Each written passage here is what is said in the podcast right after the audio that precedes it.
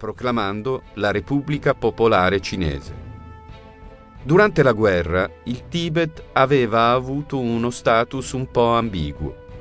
Di fatto era indipendente, anche se la Cina lo considerava una delle tante province del suo territorio nazionale, mentre le potenze occidentali mantenevano rapporti commerciali diretti con il Tibet, pur accettando la sovranità cinese.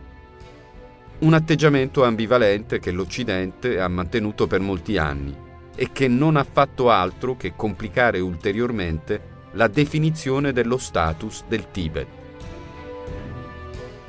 Dopo la vittoria di Mao, alcune truppe di Chiang Kai-shek si stabilirono nei dintorni di Lhasa.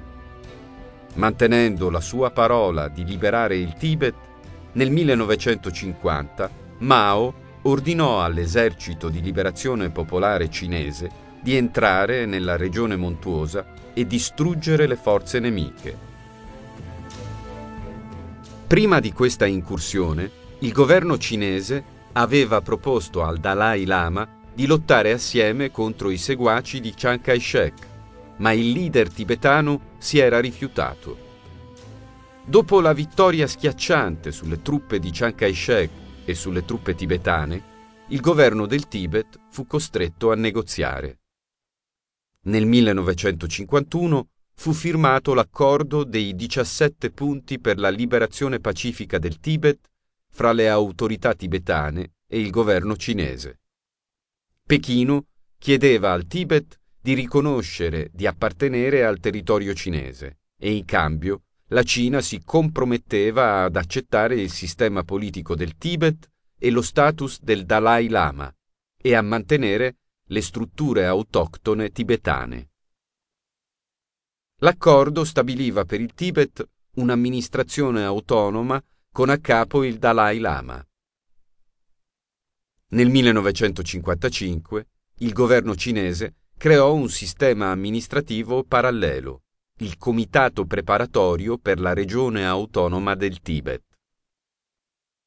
Allo stesso tempo, nelle vicine province di Amdo e Kham, province cinesi ma etnicamente tibetane, i cinesi cominciarono a mettere in pratica politiche restrittive molto dure, come la confisca delle ricchezze dei monasteri buddisti, il reclutamento forzato di manodopera, e una riforma radicale sul possesso delle terre.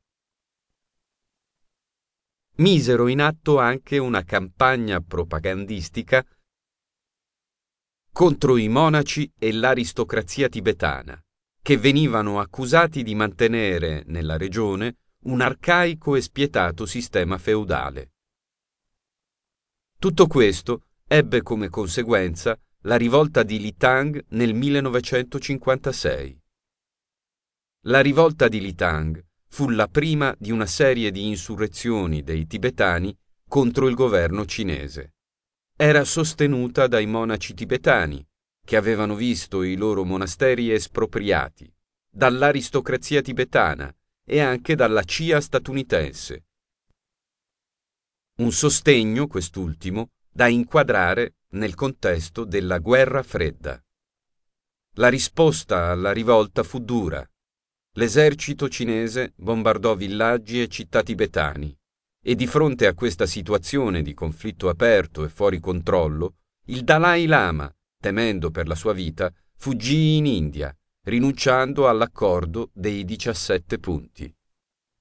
Nel marzo del 1959 la rivolta raggiunse Lhasa, la capitale del Tibet.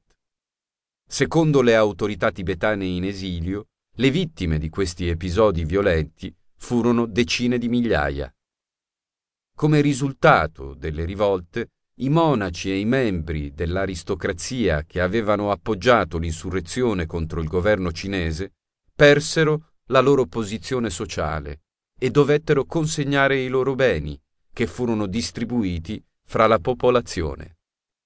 I monaci furono espulsi dai monasteri e costretti ad abbandonare la vita monastica e a lavorare per guadagnarsi da vivere. Fu l'inizio di un lungo processo di distruzione della cultura e della struttura sociale tibetana. La Cina abolì ogni tipo di istituzione feudale.